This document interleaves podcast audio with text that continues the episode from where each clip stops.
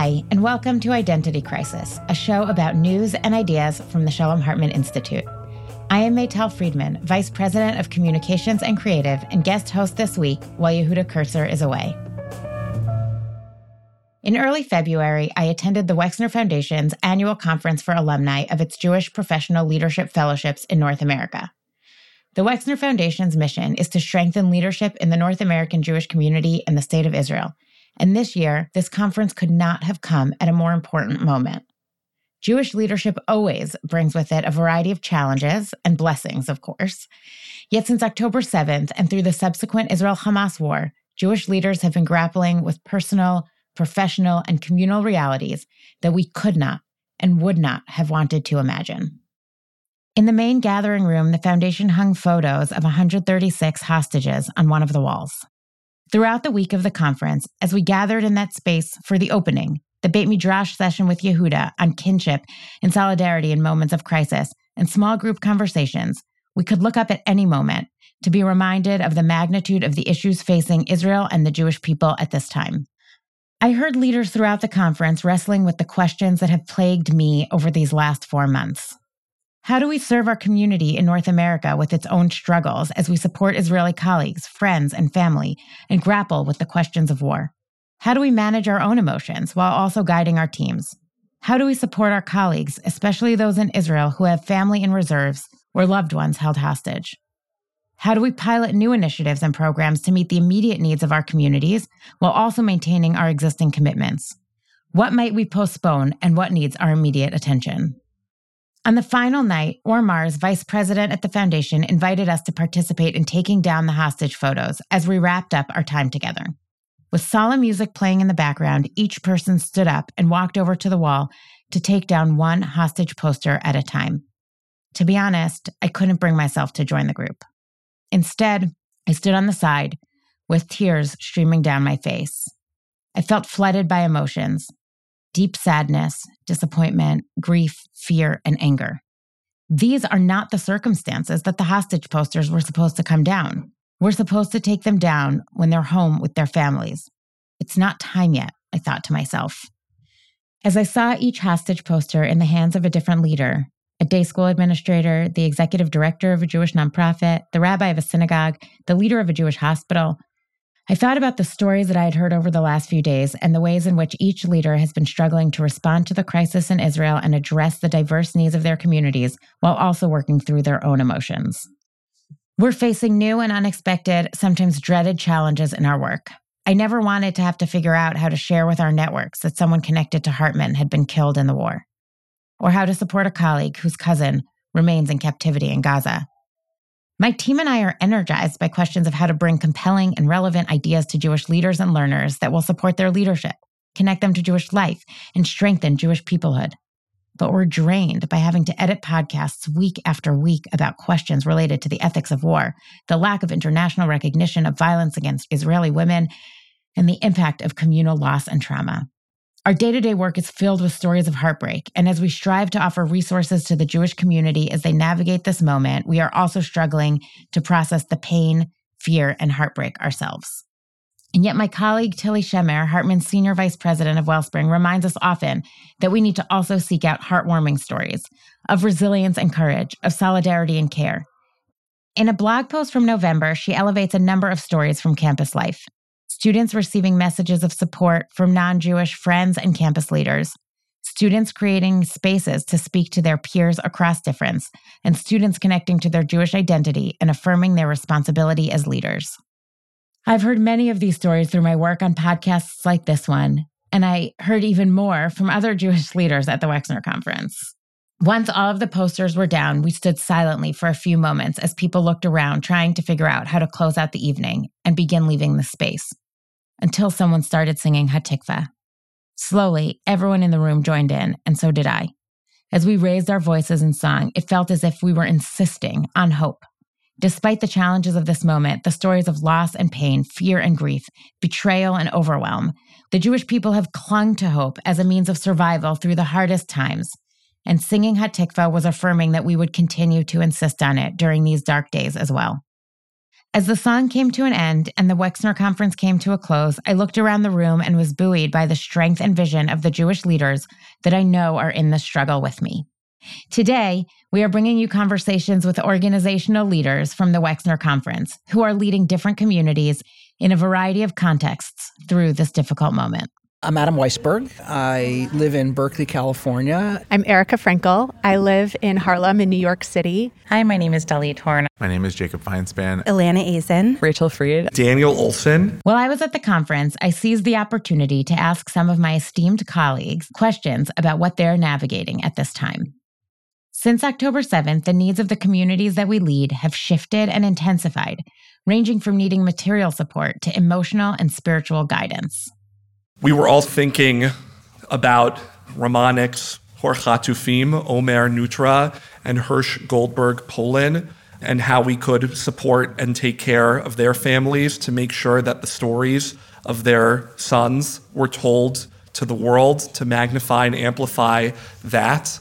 Through his work at the National Ramah Commission, Daniel Olson heard and responded to calls of the substantial Ramah community in Israel. Many of the plans that we had set were put aside, at least temporarily, in order to give that kind of response to the hundreds and hundreds of shlichim over the years who have committed their time, energy, and passion to work at Ramah camps during the summer, to our many alumni who have made aliyah and who have chosen to make their lives in Israel, and to our lone soldiers who serve in the IDF, including in Gaza. Organizations serving local North American Jewish communities encountered a different set of challenges as individuals in their communities grappled with the war and rising anti Semitism. We're learning more every day for sure. Ilana Aisen is the CEO of JPRO, an organization of, by, and for the 120,000 professionals who work in the Jewish community. We hear needs for everything from support for development professionals whose work is not related to Israel to senior leaders who are trying to hone skills and really put to action the kind of leadership that's about building and maintaining bridges to external relationships that are pressured and everything in between. We're doing more and more affinity group work. We have a very large affinity group for non Jewish members of the field that was well attended before October 7th. For many of the couples who had gotten married in the last 15 years, Israel was just not a topic that they discussed before they got married.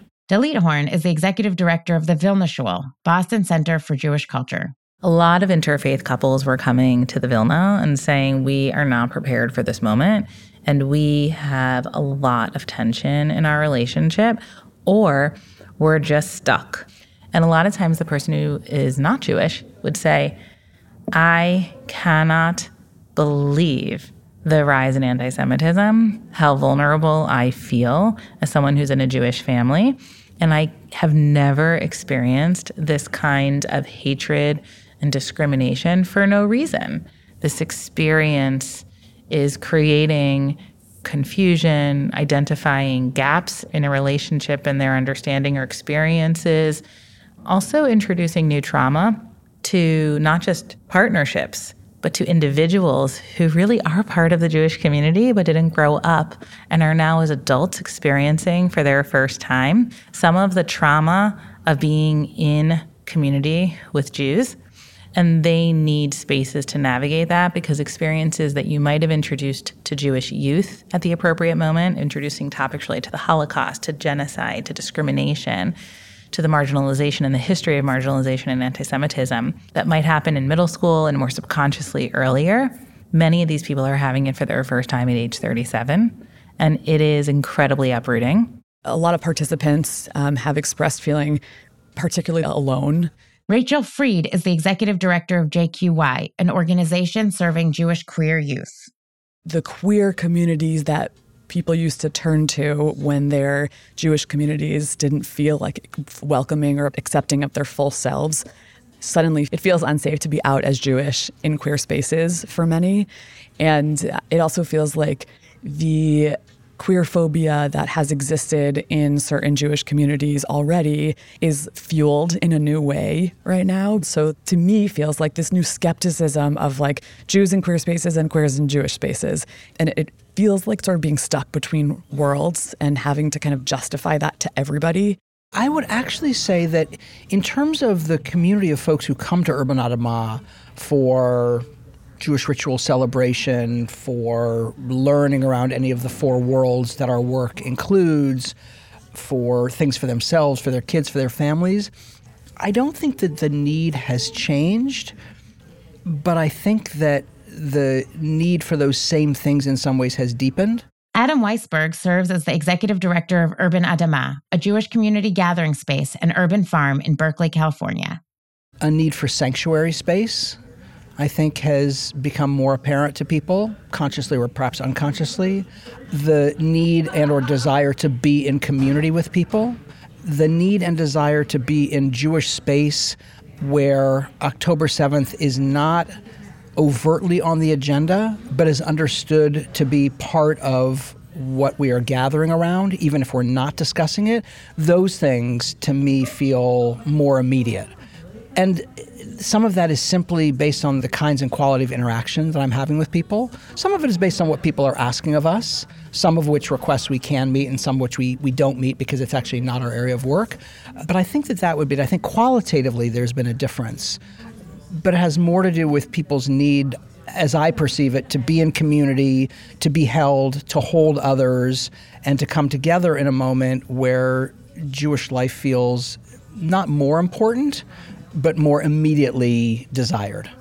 There's been a, really interesting vibe where people actually don't want to talk about what's going on in the world when they get to the drop-in center. And I, to me that's it seems like it's because this is something they have to confront all day every day. And there are all of these things that are going the voices in their head that are arguing with each other and their different communities and identities. And finally they can come to JQY and they just like can just be. And so there is this interesting like part of the need is to just like talk about something else or do something fun people actually needing just like lightness in their lives. As Jewish leaders try to hold their communities together and give them opportunities to connect with one another, process their grief, and sometimes even momentarily escape from the difficulties of this moment, other leaders are thinking about how to support their colleagues. I support Jewish educators and Jewish communal leaders.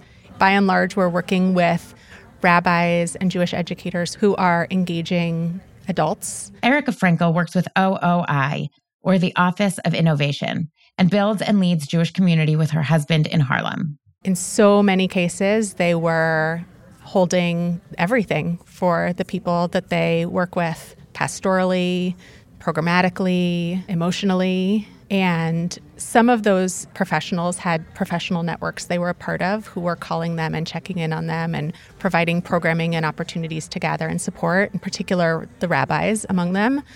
And a lot of the people we work with did not have that.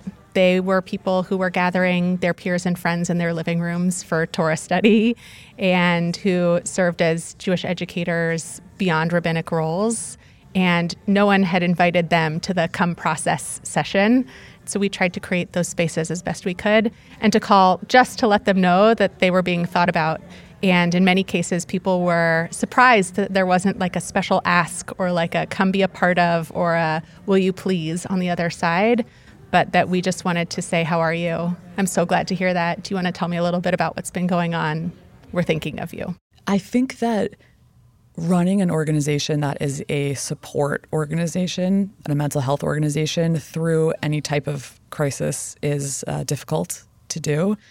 And supporting and empowering a staff that is taking care of an entire vulnerable population in a community that needs extra support while also being part of that community that needs the support and is going through the crisis is um, incredibly difficult. And so I have found that I have to separate parts of can I take a step back and be the leader that my team needs me to be and that the community needs me to be and remove myself from the collective trauma that everyone's mm-hmm. experiencing and that I'm also a part of. I felt like there was a need to be extra transparent in my leadership with the team to say, I don't feel like I'm operating at 100% capacity. In fact, I feel like I'm kind of at a 30% capacity. And that means that I'm here to lead this team and to support this team. And also, I don't know if I'm showing up as the best version of myself right now. And I also want to know, like, where is everyone else on this? Like, what percentage capacity are you working at right now so that we can all be aware and we can all lean on each other and cut each other some slack. Even as Jewish communities gather in extraordinary ways to support one another locally and across oceans, the stresses of this moment are revealing and magnifying rifts across and within families and communities. There's a crisis in the Jewish community and the community like we really know how to organize and how to like rally for each other and how to take care of each other and in the aftermath of October 7th, it, it, was really amazing how quickly people could organize and send duffel bags full of socks to Israel and charter planes. And it really, it's like, it is a beautiful thing. And there's the sentiment of like, Mi k'amcha Yisrael, like, who is like this people that is like, what an amazing people we are. And at the same time, working with a vulnerable population of people who feel like the community is constantly like putting them down and even saying like well maybe you shouldn't be part of this community or you're suffering and we really don't it would be better if you just were kind of like go to a different part of the jewish community or the level of sort of abandonment is it's just like more obvious in a certain ways a lot of people had immediately after october 7th expressed well I've always felt isolated and I've always felt like I've really struggled and the community has not rallied for me.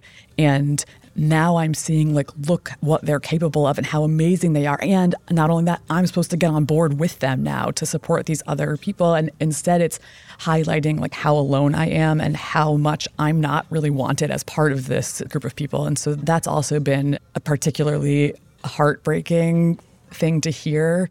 The thing that is keeping me up differently now than it did before is my deep concern about how we hold Jewish community together, particularly across different demographic groups and across different assumptions about relationships to and struggles with the land, state, and people of Israel as North American Jews.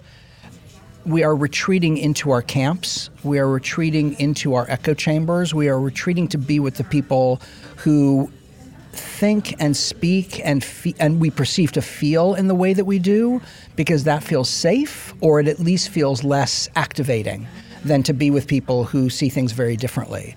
And that's of great concern to me. It's not that the Jewish community hasn't been pulling itself apart and trying to weave itself back together and then pulling itself apart again over generations. It's that this feels like one of those critical inflection points where we may cross the Rubicon in a way that it's very hard to come back from where we may stake out and settle into our positions so thoroughly and say and do things to one another so completely that it's hard to track back from it because the hurt and the pain that we feel or that we have led others to feel is too hard to find a way out of.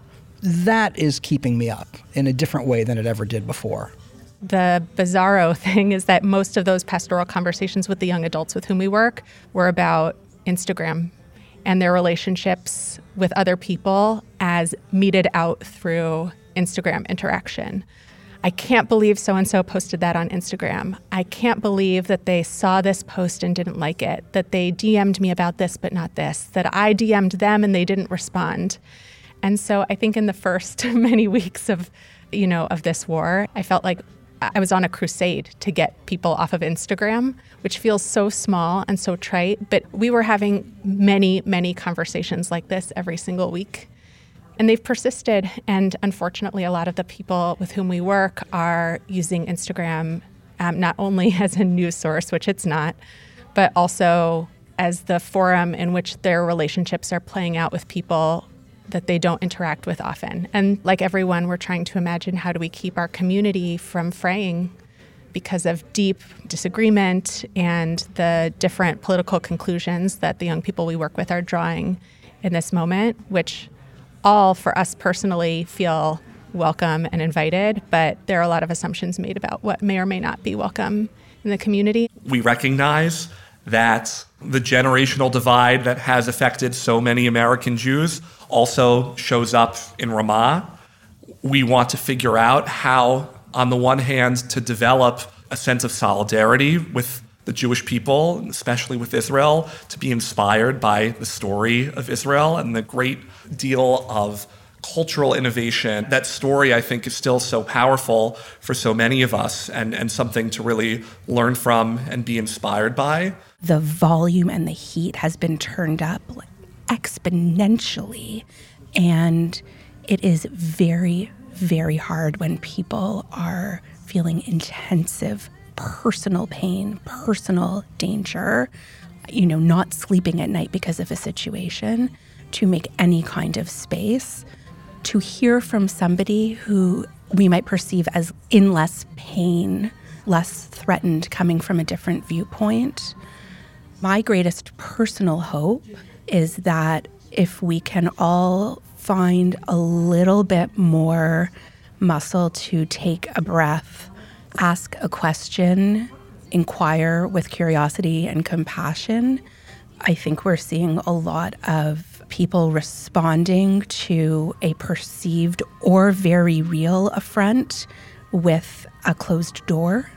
And as that pertains to relationships in our field, we're seeing a lot of organizations that are needing to pause and really work with their teams on how to properly locate those conversations within the work and to hold conflict. I don't I don't know if we've quite figured out exactly how to have conversations certainly about the Israeli-Palestinian conflict and it's pretty obvious that, you know, Ramah and institutions like it have come under criticism from some younger alumni for how we've approached these questions historically. So of course, it kept us up at night before October 6th. In a post-October 7th world, some of the questions I'm thinking about is how to make sure that the relationships that we're developing lead to the kind of outpouring of love and care that so many Ramahniks showed because of this encounter that they had had for so many years? And how do we make sure that the next generation of Ramahniks will be in this similar kind of relationship with Shlichim? Sometimes this like holding multiple identities and specifically feeling like you have two or, or more identities that don't really feel like they make sense together, that's like on a good day, right? And our philosophy at JQY is elu elu, both these and those, and that there are conflicting truths that are like simultaneously true at the same time, and that's okay. And living with the uncertainty. And to me, that's like how I live my life. Like these things don't really make sense. And I'm like, okay, but I'm I'm here and I don't fully make sense then. And so like it's almost like that's my comfort zone. But it seems like there is a gap that's getting bigger and bigger in terms of these things that already felt like they were in conflict with each other. And I worry about what that means for people feeling like they have to choose between parts of themselves and people feeling like they have nowhere to go. It's just like an impossibly difficult situation that we're putting our youth in, I think. As Jewish leaders navigate the various needs, demands, and rifts within our communities, they're also working to sustain and foster relationships with other neighboring communities across faith, ethnic, and political differences. At the conference, I led a workshop on allyship and coalitions after October 7th. From the participants in the room, I realized that so many people are managing relationships across difference. From Hillel directors developing partnerships with other faith communities to nursery school directors whose teachers aren't Jewish, to rabbis counseling interfaith couples. And of course, advocacy organizations building coalitions to advance policies. Building bridges is always challenging and can feel particularly hard when we're grappling with our own sense of insecurity and loss, especially when we're disappointed by how others have responded to our pain. Yet fostering relationships with other communities offers all of us a chance to feel less alone. My experience has been that people see the pain that the Jewish community is experiencing from outside of the Jewish community and care and don't quite know what to say or to do um, which is why still now, months after the attacks, I'm getting notes from people saying, I didn't know what to say. I've been thinking of you. I hope that you're okay.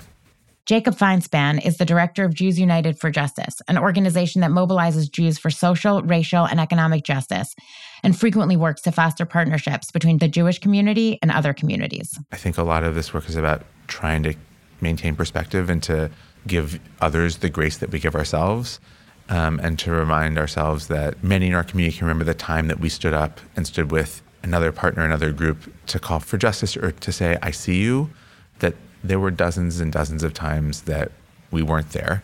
And we remember the times that we stood there. And we don't remember all the times we didn't. And one of the pieces that I learned from you is don't compare our best with their worst and I think that best and worst is probably not exactly the right phrase, but to compare the times that we're most proud of with one experience of not being called isn't fair to ourselves and isn't fair to our to our partners. As we manage disagreements and rifts within our communities, we can employ the same skills and tools that we use to connect across communities. We need to listen to one another, understand each other's perspectives, and also share our own ideas and values with integrity. This takes work. We will likely make mistakes along the way, and hopefully, we can apologize and forgive in the process. I think the tool that I bring, or that I at least try to bring most consistently, is empathy. It is very easy for me to see the humanity and the brilliance in the people who agree with me on everything pre and post October 7th. And it would be very easy for me to see the foolishness or the treachery in those people who disagree with me or who at least don't align. And what I've come to believe in my work and my life in general, and particularly around a moment like this that is so charged, is that when I show up with people with empathy, even if I deeply disagree, but if I actually put that deep disagreement aside and simply show up with empathy and try to hear what the person's saying, where they're coming from, and why they hold the perspective they do, I really believe that there is not necessarily great likelihood, but certainly greater likelihood that I will contribute to us remaining in conversation with each other. And I believe, based on my lived experience, that when we remain in conversation, even if that conversation is tremendously difficult, that there is a potential for us to find common ground, for us to find common space, for us to find a way to at least be in parallel with each other, if not completely braided together, so that we find a space where we actually do have commonality and where we can share values, experiences, meaning making, etc. So, if there was only one thing I could say, I would say it's about empathy and about really digging down and finding out how I can be empathic even when I feel very charged and very pushed out of my comfort zone by the position that somebody holds.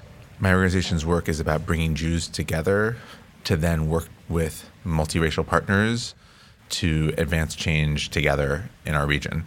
So, relationship and partnership is a core value of the organization.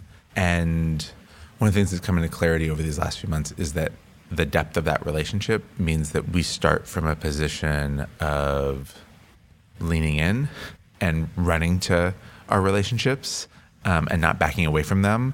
And that means that sometimes when people are uncomfortable or when they're confused that we pick up the phone and we make a call and it leads us to different conclusions than some other institutions in our community because we just know that there's no path from where we are to the world that we want to build that can happen without being in relationship with our partners. And we know that the way that we've learned and grown as an organization is when we've made mistakes and someone has called us and said, Hey, I think you screwed this up. Do you know how this landed?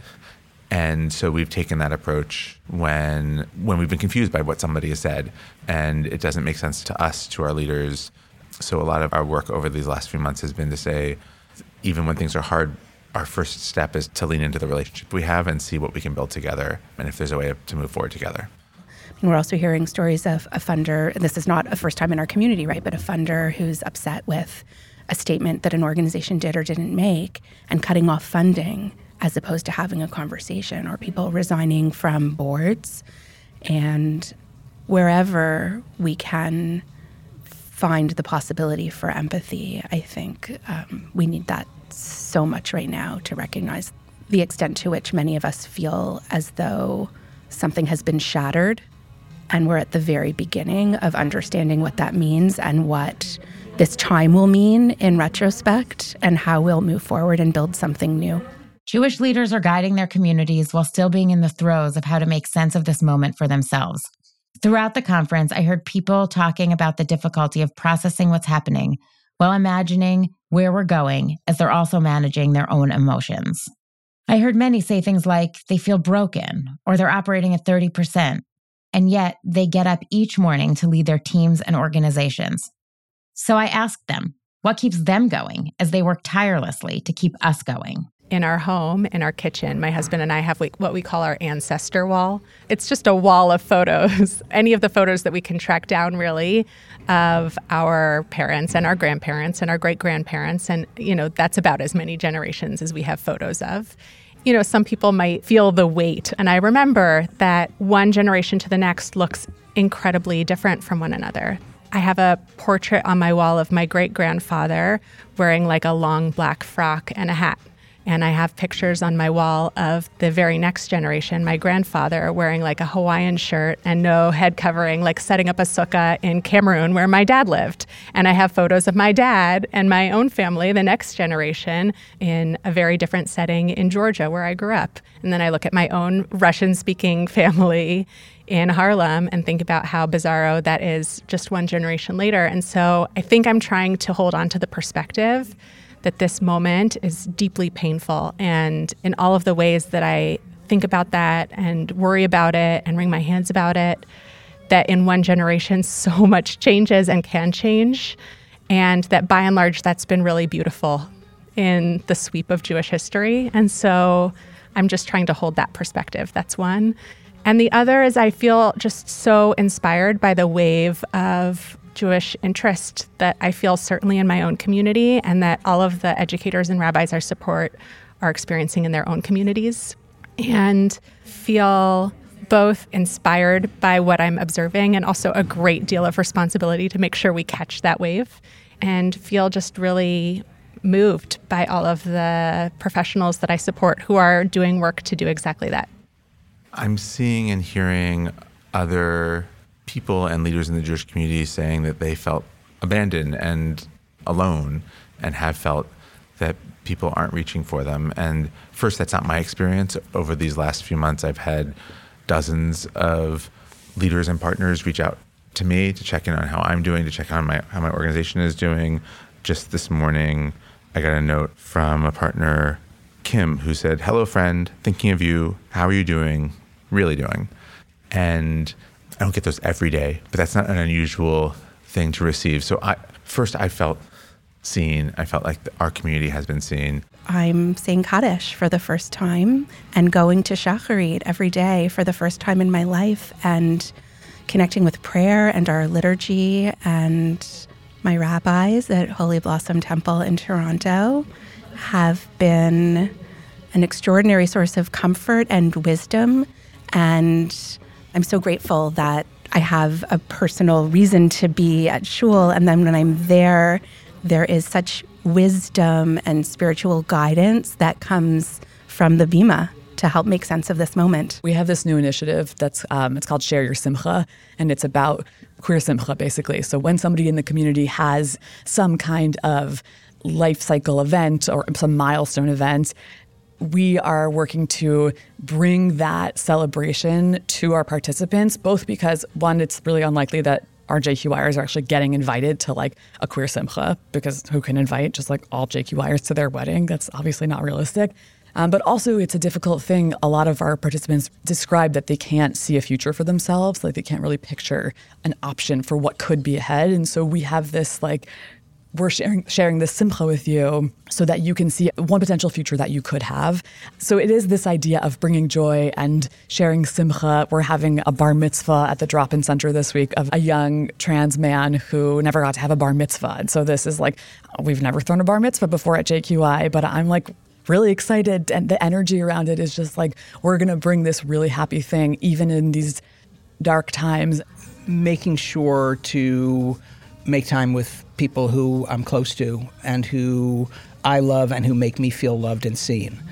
Because that to me is a curative to the sense of alienation that I can sometimes develop, to the sense of isolation that I can sometimes dip into, to the sense of this is unsolvable and there's no value in going to that place because a situation only becomes unsolvable when we decide that it's unsolvable, that we have no more energy for trying to right it, to solve it. So, one of those things is just time with friends. Uh, I don't remember to sing nearly as much as I should and would be good for me, but when I'm reminded or invited into Songful Space, I find it really transporting and really deeply nourishing and deeply soul healing. And I'm reading more fiction. I'm trying to remind myself that when I simply lean into doom scrolling, I'm actually not doing anything to contribute to moving the situation in the right direction, and I am contributing to my own neurological discomfort. So I've been reminded that fiction and sometimes nonfiction brings me great joy, sometimes just getting lost in the story, and sometimes learning from the story in ways that I might actually bring back to, you know, to the work that I do and the life that I live. Ultimately, we're all trying to make sense of this unsettling moment and figure out how to forge a path forward. As we did at the end of the conference when we sang Hatikva together, I think our work is to cultivate hope for ourselves and our communities. My colleague Masua Sagiv introduced me to a poem that she translated that captures the way we're trying to understand our reality by naming it and the aspiration to transform it into a hopeful tomorrow. Hope a poem by Iris Elia Cohen. For weeks, I am bleeding poems. I call the file grief. Delete. I call it October. Change to Shiva. Replace abyss. Change abysses. I call it like hell. I call it hope. Instruct the computer to remember. It answers, saving hope.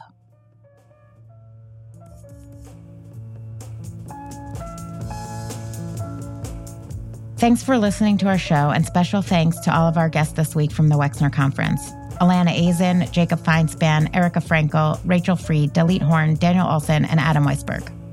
Identity Crisis is produced by Tessa Zitter and me, Maital Friedman. This episode was produced with assistance from Gabrielle Feinstone and Serena Shochet and edited by Tessa Zitter and Gareth Hobbs at Silver Sound NYC with music provided by SoCalled. Transcripts of our shows are now available on our website, typically a week after an episode airs. You can now sponsor an episode of the show. Follow the link in the show notes or visit shalomhartman.org forward slash identity crisis. We will acknowledge your gift on a future episode.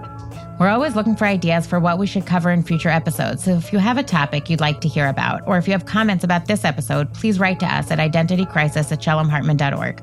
For more ideas from the Shalom Hartman Institute about what's unfolding right now, sign up for our newsletter in the show notes and subscribe to this podcast everywhere podcasts are available. See you next week, and thanks for listening.